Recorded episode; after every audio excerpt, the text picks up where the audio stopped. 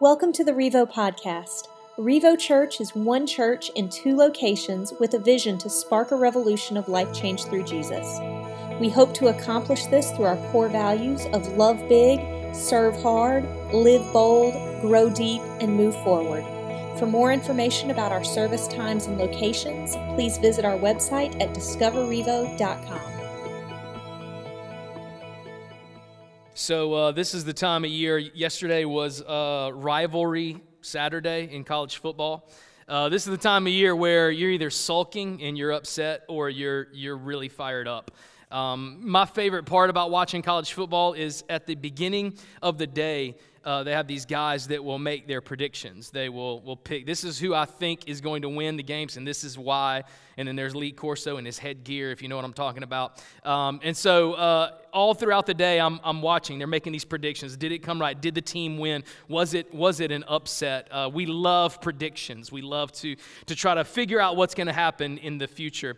Uh, when I lived in uh, New Orleans, uh, it was very common for us to uh, walk down Bourbon Street, doing ministry, of course, uh, walk down Bourbon Street, and, and they would see people, these people set up with card tables, and they were uh, trying to tell your fortune. And uh, they would use tarot cards, or they could read your palm, and, and this is a big business for them. And they were they would sit on the sit on the side of the road, and they would just you know, just ask if you were walking by. They say, Do you want me to tell you what your fortune is? I, I, can predict the future. And I always thought that was weird because I was like, Man, if you could predict the future, would you really be out here on Bourbon Street with a card table? Like, you would think you would find a better use for that somehow, some way. Uh, I stopped at one and they were like, I sat down there, What is your name? I'm like, You tell me what my name is. Like, you're supposed to be able to, like, if you don't even know what my name is, can you tell the future? Um, I was eating at a Chinese food restaurant the other day. Even the Chinese food restaurants are getting in on this. Uh, they give you a fortune cookie at the end. You crack it open.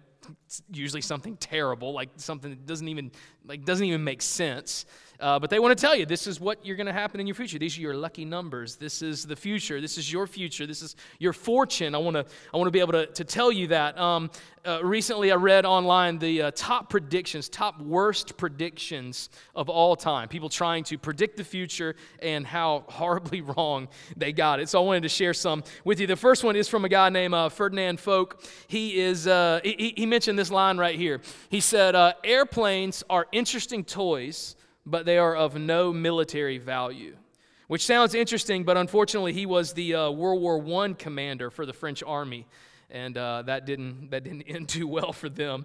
Here's the second one I found. Um, this was advice uh, from Horace Rackham, who was a, a banker. It says this The horse is here to stay, but the automobile is only a novelty, it's a fad.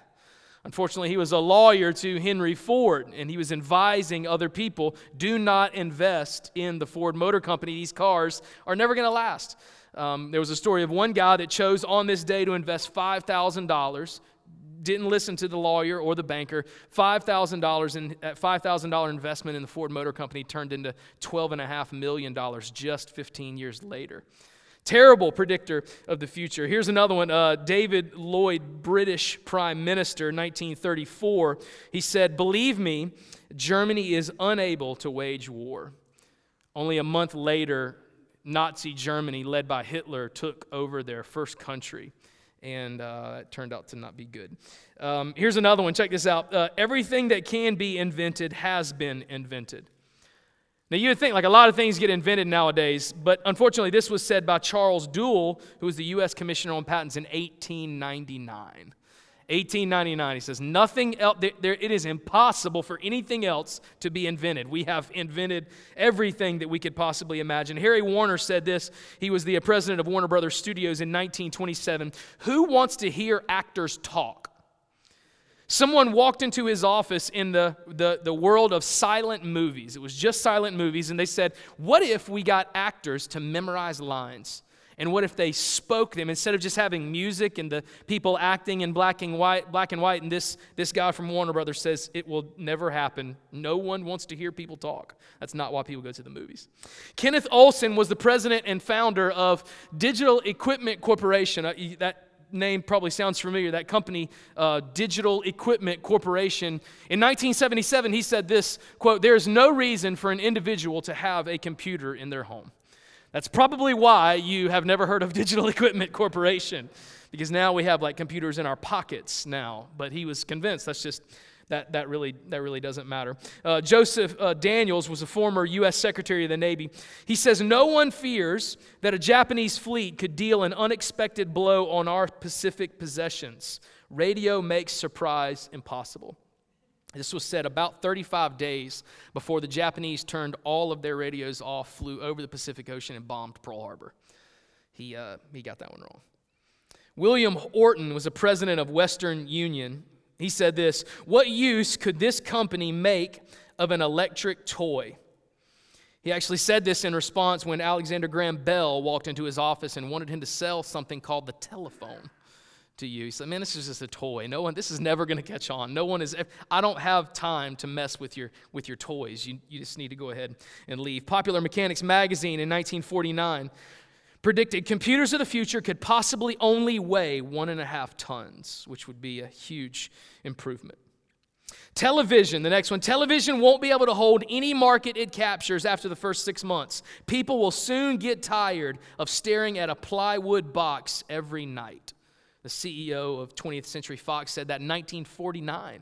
That turned out not to be true. Here's my favorite one We don't like your sounds. Groups of guitars are on their way out. This is what the CEO of Decca Records said in 1962. He actually typed that out in a rejection letter to a band called the Beatles bad, bad financial move there. We love trying to make predictions. We love to try to tell the future. We like to try to guess what's going to happen. Um, it's impossible, really, to know what the future holds and what's going on. But I want to tell you something uh, this morning that I can guarantee 100%. You rarely get that when you have people that predict the future and tell you what is coming down into your life. But I can, I can tell you, every person in this room, this is your future. Every person listening to the message on online, here, here's what I know sometime in your life, the wheels are going to fall off. Sometime in your life, you will be faced with pain. You will be faced with death, loss, grief, hurt. Sometime, everything will go wrong and you will feel like quitting. Guarantee it. I guarantee that's your future. Some of that is coming. Maybe you walked in the doors and that's where you're at right now.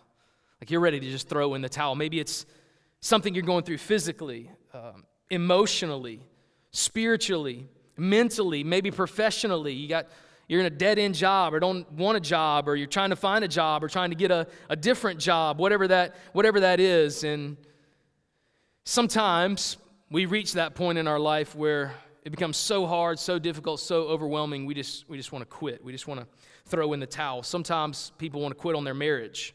It's just bad. It's hard. I've tried difficulty. Sometimes you want to quit your job. Sometimes you want to give up on life. Just stop caring altogether. I'm tired of, of being burdened by it. I'm tired of having to deal with it and, and process it. Every time something goes wrong, we, we feel like quitting. We even can get to that point and reach that point in our spiritual life. You ever felt like you wanted to quit on God?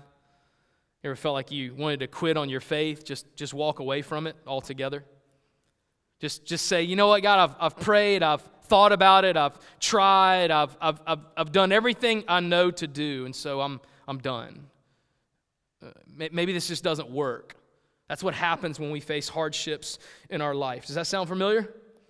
And maybe you're dealing with that this morning. Maybe that's you walking into the door, family, friends, relationships, finances, your job, your, your spiritual life. There are seasons like this I've learned in my life seasons where everything's going great, and then seasons where I'm really struggling and I'm, I'm searching and I'm, I'm hurting and I'm, I'm looking for answers. It's time for me to do some, some soul searching in various ways. So here's the question for this morning What happens when things don't go as planned? What happens when things don't go as expected? And what, what, what happens when, here, here's where it's really hard. What happens when you did everything you were supposed to do and you still fail? What happens when you do everything that God told you to do? When you're walking in obedience, like when you know, like my life is spent honoring God and, and following God. I know, God, I, I heard what you said and I did exactly what you called me to do. What happens when we reach that point, but the wheels still fall off? that life is still difficult? What happens when you did everything you were supposed to do and obeyed God, but it still doesn't work out? You still feel pain and struggle and heartache. You still deal with death, loss, and grief in your life. What do you do? What do you do? What do you do when you feel like quitting? Can we do that? Like you ever had days where you just like, I'm done. I just want to quit. I just want, I just want to walk away. I want to, I want to run away and leave all this behind. Can we do that as followers of Jesus? Paul knew that this church in Corinth was a pretty messed up church. I mean, this was pretty beat up. There were times where they felt pressure from the outside or even things happened on the inside and there were times where he knew that they were just they were ready to throw in the towel. They were ready to stop. They were ready to, to turn around. They were ready to say, man, maybe this, maybe this following Jesus thing really isn't worth it. Man, I, I thought this was going to be a good life. I thought this was supposed to be the perfect life. I thought I wasn't going to have problems anymore. And so, Paul, right at the end of the book, kind of does some housekeeping in chapter 16 of 1 Corinthians. And, and he says, man, I, I want to share with you guys what, what happens when you face challenges. I, I want to share with you what happens when, even when you do everything that the book says, even when you follow Jesus to the T, what happens when your world falls apart?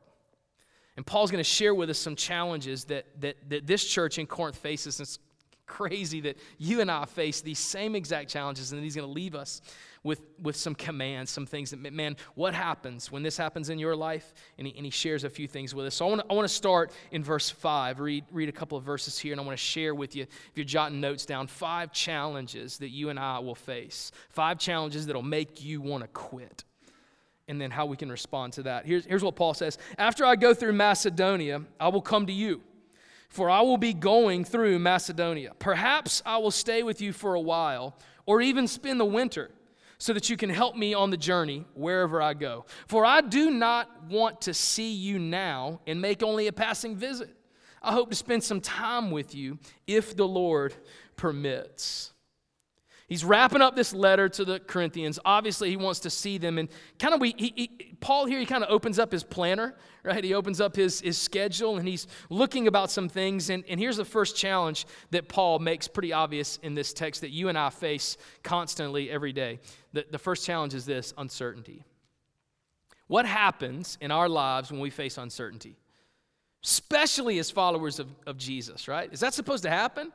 Are we supposed to be uncertain? Are there supposed to be things that, that aren't promised and aren't known to us? Like, what, what, what's the deal? A recent study of Americans asked what the top fear in life is. And as I looked at this, I said, like, spiders, uh, scared of heights, uh, scared of dying. What is it? What is it? And so I, I'm scrolling through this article put out by this research team, and finally I get to number one. And the, the number one fear of Americans in the world today is uncertainty over the future. People are scared because they don't know what's going to happen. I don't know what's going to happen financially or in my job or in my marriage or in my life or I, like I, there's no I can't tell you what's going to happen tomorrow. There's nothing that I know. Number one fear that Americans face is uncertainty. But here's what I want to remind you as followers of Jesus. Uncertainty is normal when you're following Jesus. Right? Uncertainty is normal when you follow Jesus. If you make a decision today to follow Jesus, don't think that the norm is going to be you're going to know every step of the way, you're going to know everything that happens way down the road. Like there will be zero uncertainty about your life or your marriage or your finances or your job or your relationships. Like once we make this decision, everything will be crystal clear for the rest of our lives. That's just not what it looks like to follow Jesus. That's never promised. I mean, look at these words that, that Paul says. If you think anybody would be clear about the future, it's Paul, right? Paul wrote a lot of the New Testament, radically changed by Jesus, really walking in his relationship with God. Look, look at the words that we see uh, throughout these verses. Says, perhaps I will stay with you. I don't know. I don't know when I'm going to be there. I don't know how long I'm going to be there. I don't know when I'm going to stay. Perhaps I will be there or even spend the winter. Shoot, I don't even I don't even have plans for the winter. Right? The winter's coming and I don't know where I'm going to stay. I don't know what I'm going to do. I don't know where I'm going to be and I don't have a hotel reservation like God hasn't shown me where where I'm going to be and how long I'm going to be there. P- perhaps I'll spend the winter so that you can help me out. W- listen to this. I want you to help me out on my journey wherever I go. He doesn't even have his trip planned out. Like we're worried about the next step in our life, and Paul doesn't even know like what he's doing in a week from now. Wherever I go, I could be here in Corinth, I could be in Ephesus, I could be in Philippi, I could be dead, could be in jail, could be getting a beating. I don't know. Like wherever wherever I go, for I do not want to see you now and make only a passing visit. I hope, I hope to spend some time with you. I, I don't know. I don't know how long I'll be here. I hope one day I'll be able to visit. Maybe God doesn't allow me to visit you in person again. I, I don't know. I, I hope that, that, that, that maybe I can do that and I want to spend some time with you if the Lord permits. Think about how much uncertainty that is. I mean, this God doesn't even know what he's doing tomorrow. He doesn't, he doesn't know where he's going to stay. He doesn't know what he's going to eat. He doesn't know if he'll have a job. He doesn't know what church he'll be at. Like, this is not, God has not promised him any certainty in his life. And that's one of the things that we struggle with oftentimes. We struggle with financial uncertainty. Man, a health scare. You're, you're one doctor's visit away from having uncertainty about you, or maybe your parents or a family member. Man, you're, you're one phone call away from your whole future being uncertain with your health, with your finances. I mean, the stock market could correct tomorrow. Your retirement could drastically alter. Your savings account could, could, could be really messed up, man. You're one phone call away, one bill away, one car from breaking down to your financial future just being like uncertain. Here's what I know, though, from following God walking with God does not mean that you know what the future holds. Walking with God assures you that your future is in His hands. And when your future is in His hands, then you can trust Him. You can know. I don't know what it holds, but that's okay. God does. God knows the plan. So, in, in the face of uncertainty, remember who holds your future. It's just one of the things that, that we will face. He continues another problem that he faces in verse 8 But I will stay on at Ephesus until Pentecost, because a great door for effective work has opened to me there. Check this out. And there are many who oppose me. There are many who oppose Paul. The second thing that we're going to face in our life, you're in it right now. If not, it's coming probably tomorrow. You will face opposition. You'll face opposition in your life. You'll face it at your work, you'll face it at your home, You'll face it in your relationships, wherever you live, work, play, eat, study, and shop. You'll face it in your finances. You'll face it in big decisions. Maybe you'll face it within your family. Maybe it's outside of your family. But even Paul, even stud, Paul, here, following, loving Jesus, faced opposition in his life. Paul stayed in Ephesus for three years. And we find out that, the reason why is like he's killing it, right? He's like, there is such great doors being opened up for me here. He's in Ephesus writing this letter to the church in, in Corinth. And he said, Man, so many great things have happened here. And I've got so many opportunities. Life change is happening on, a, on the regular where I'm at right now. And then he, he threw it like, Sounds great, right? Yes, that's what it means to be a follower of Jesus. It's just great opportunities and cool things happening in our lives. And, and then he throws that in. He's like, Yeah, and there's like a bunch of people here that hate me. Like nobody wants to see this happen. I'm facing all kind of opposition. And what does opposition do? What does opposition in your life do? Beats you down. It tells you you're not good enough. It tells you you're not going to make it. It discourages you. It tries to distract you and push you in a, a different direction. It tries to make you quit. It tries to make you lose your focus on what you're really here for. And those are all things that Paul acknowledges. He says, There's a ton of people here that don't want to see me take my next steps, that don't want to see my life flourish for the sake of the gospel. He said, But I got to stay focused, man. I got to I gotta focus on what God's called me to do because there's so much opportunity here. Sometimes we believe, we trick ourselves into thinking that opposition and opportunity cannot exist in the same world right? Anytime we face opposition, we think, oh, well, this, this must be God closing the door. Well, this must be God's sign that I'm doing the wrong thing. Oh, well, th- this must mean that I took a wrong turn. I was supposed to turn right, but I turned left. And, and, and we're, so we're convinced that if things are going bad, then it's time for us to blow it up and start over. But Paul, in the same sentence, he says, life changed through Jesus, incredible ministry, and people hate me here. There's so much opposition. It is so hard what I'm doing right now. But but we're seeing some great things. We're seeing some, some great things. So remind yourself so many times we face opposition, we're ready to throw in the towel. We're ready to say, This is not for me. I'm not doing, maybe I made a mistake. I'm not doing the right thing. I don't, I don't know what this is all about. Opposition often accompanies opportunity. And so look beyond that. Try to figure out how to deal that because you're going to face that. You are going to face opposition in your life. Verse 10 When Timothy comes, see to it that he has nothing to fear while he is with you for he is carrying on the work of the Lord just as I am. No one then should treat him with contempt. Send him on his way in peace so that he may return to me. I am expecting him along with his brothers. Second, third, third area in our life, we all do this. Happens at home, happens at work, happens at church, happens in your family, maybe in your marriage or with your kids or with your friends. The third opposition, the third problem, the third challenge that we will face is uh, relationship struggles. Relationship struggles. Sometimes, uh, even as Christians, man, even as followers of Jesus, we think, well, as soon as I give my life to Jesus, like my marriage is going to turn around. It's going to be the perfect marriage. It's going to be the perfect marriage. Soon as I get my kids in church and start following Jesus, they're going to turn around. Like they're hellions now. They, they're so bad. But like, like God's gonna honor, God's gonna hook me up, man. If I'm obeying Him, if I'm doing the right things, then like I'm not gonna have any struggles at home. My home life's gonna be perfect. I'm gonna make the right decisions at work. I'm not gonna cheat, not gonna take shortcuts. I'm gonna have high character, and everybody in the office is gonna love me. Every, no one's gonna try to tear me down. No one's gonna try to step on me on their way up. No one's gonna try to take advantage of me in the workplace. I'm a good person, right?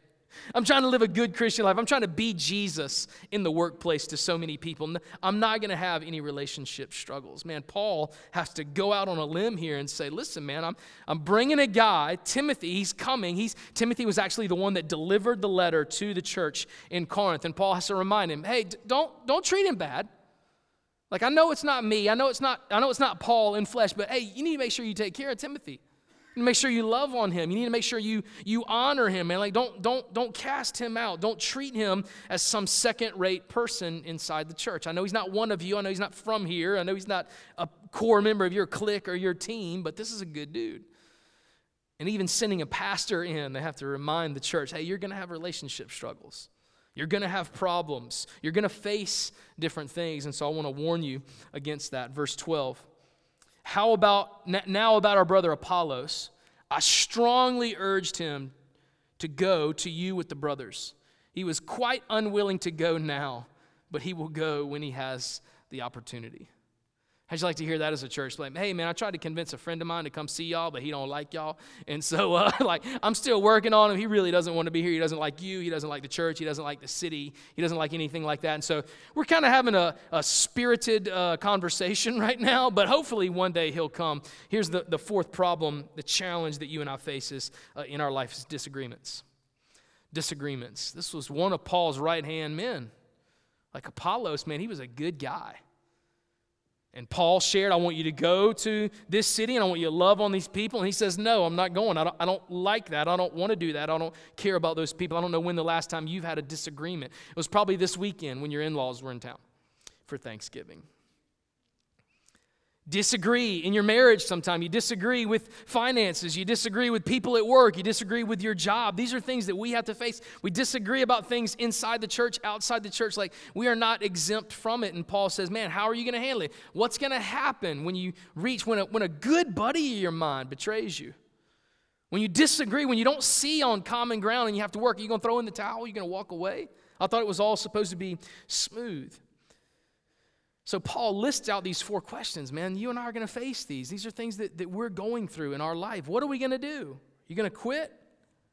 You going to throw the towel on whatever area that relationship is? Here's, here's how Paul responds to it. The first one is this you want to know how to respond. You want to know how to overcome challenge, not turn your back on your faith, not throw in the towel, not be a quitter when you face those situations. The first thing I think we've already, we've already read it.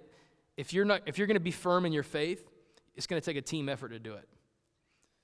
Right, this is why we're so big on community groups, our groups here at, at, at, Revo. Here's what Paul says in these last two verses. Paul says, You know how we're going to be effective? I've got two buddies on my ministry team.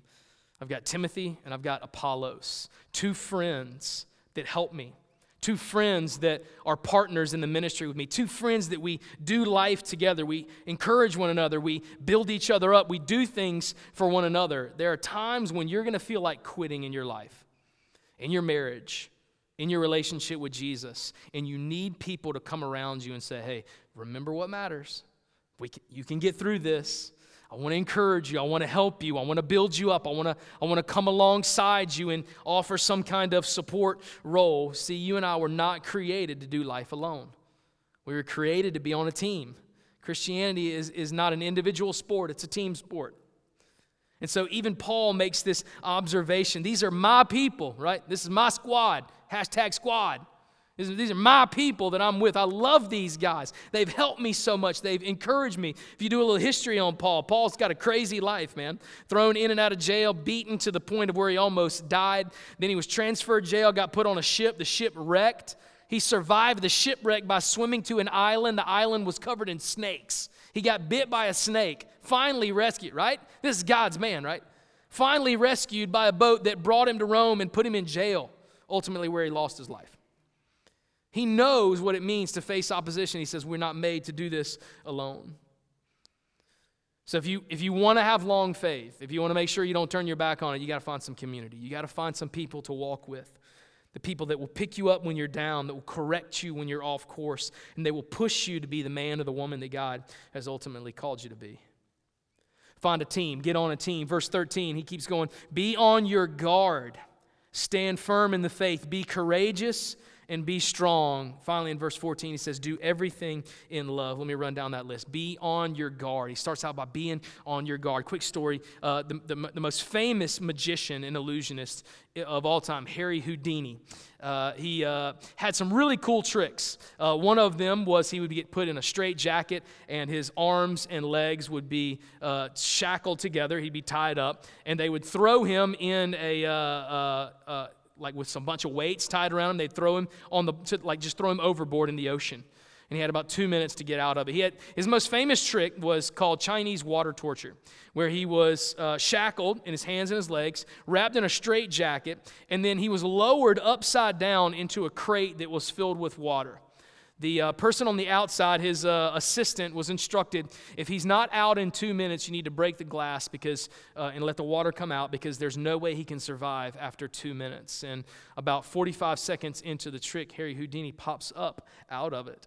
But here was one of his most uh, interesting live performances. He would stand up on a stage where he was doing an illusionist trick, and he would look out into the audience and he'd say, I want the biggest person in here, the strongest, biggest man in the whole room, I want you to come up on stage. And this small, short, little illusionist would say to the, to the biggest guy in the audience, he'd bring him up on stage, live audience, and he'd say, I want you to punch me as hard as you can. As hard as you can hit me, I want you to hit me. And you can use anything you want to a prop or your fist or a board or whatever you want to do. And, and part of his trick was anybody could punch him as hard as they wanted to. And he, he was so, his, his core was so tight, he, he, he could withstand a blow from anyone. Well, here's what happened one day a college student came up to him after a show where he was shaking hands at the front of the stage, came up and punched him as hard as he could in the stomach. He wasn't ready. It ruptured his spleen and he died.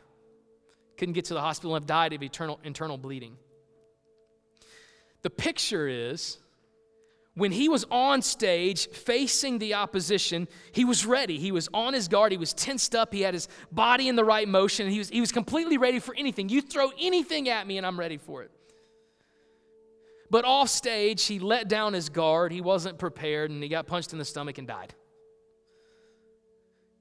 there, there are times in my life where I feel like I'm getting punched in the stomach where I'm feeling like, man, life is going great right now. I'm doing well. I'm on my guard. I'm thriving. Marriage is good. Finance is good. Life is good. And then all of a sudden, life's like, I'll show you. And if we let our guard down, then we'll fall. If we let our guard down, that it'll knock the wind out of us. We'll get discouraged. We'll get hurt. We'll get brokenhearted. We'll slip up and fall. Paul says, please be on your guard. Don't be surprised. Always have your guard up. Know that life is coming at you fast. Know that you're going to face discouragement. If you're not ready for difficult days, then here's what happens we often get hit with these difficult things and we end up throwing the towel in. We lose our faith. We walk away from it all because we didn't have our guard up. Next, he says, stand firm. Be on your guard and stand firm. When things get hard, don't turn your back on God. So that's what happens sometimes when, when life gets difficult at that moment where we're getting the waves continue to crash. It's bad thing after bad thing after bad thing after bad thing is saying those are the times when we want to walk away. Not when the times are good, but when we face difficulty and hardship time after time after time, and Paul says, please stand firm. So many people walk away from their faith, not because one thing happens or two things happen, but over time, wave after wave after wave hits, wears them down, and, and they end up falling. We just got to admit there are going to be some hard seasons in our life where I know we want to make some progress. Like here at Revo, we're all about moving forward. But there are some times when you face obstacles in your life where you, you just need to just stand firm. Like not, not taking a step forward, you just need to not fall. You need to not get knocked over, not take a step backwards. And so Paul acknowledges, I get that, man. Sometimes life's going to be hard, and I know you want to charge and you want to make progress and you want to you want to take the next step, but sometimes you just got to keep your feet planted and stand firm. That may be a season that you find yourself in right now. Last, uh, third thing, be courageous. Don't lose courage. I know sometimes when we face opposition, we lose courage, we, we, we lose our drive, we, we, we lose all ability to, to, to, desire what God has for us. And Paul says, man, just stay, stay firm, show some courage. Sometimes it's hard to do the right thing. Be strong, show courage, and be strong. There are times in our life where it's easy to do the wrong thing. It's easy to take a shortcut. It's easy to take things into our own hands. Forget you, God. I'm going to do it my way, and this is what we're going to do. But he says, stand strong. Finally, says, do everything in love. That's just like Paul, right? Say, like, what's your heart behind it? As you deal with difficult people, as you get frustrated, as you face hardship, as, as, as life sucker punches you in the gut, do everything in love. Face everyone in love. Speak everything in love. Have an attitude of love. As I was uh, driving home for Thanksgiving, I went to go visit my parents, and um, girls are asleep in the car, and I'm driving. And here's what I've learned about your walk with Jesus, about my walk with Jesus, and how we sometimes get off track.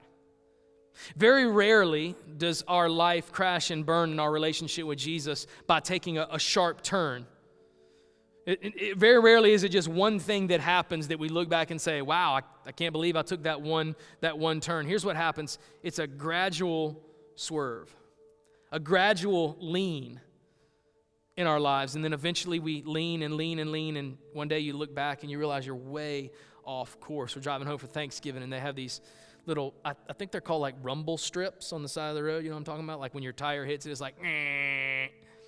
so what that is, is this designed to help drivers know hey, if your car goes a little bit too far this way, hey, just a heads up, you're going off course here. Sometimes I hit that on purpose when the girls are sleeping just to let them know I got it, I'm still in control. If you go a little bit to the left, your car starts hitting those those little reflectors in the middle of the road, and it's like you're driving like using braille or something. Elizabeth thinks I'm like driving by braille, and it's like do do do do do do do do do do, and so I okay need to come back over. See, I think what Paul is leaving in the letter is he's leaving some guardrails. He says, Hey, I, I, am not expecting you to take a U turn. I know you're not just getting ready to veer off the road and, and, and do something crazy, but here's what happens in our life it's gradual. Very slowly, we make a turn. One thing makes us get off course. And Paul says, I hope these things will act as, as the guardrails, as the, the rumble strip for your life so that when you face that opposition and you feel like veering off, that you have these things to put into place that, that grab your attention. Say, hey, focus on what matters. Be strong, be courageous, do everything in love, stand firm, and be on your guard. And that's how you and I will be able to face opposition in our lives today and continue to grow in our faith as a result of it.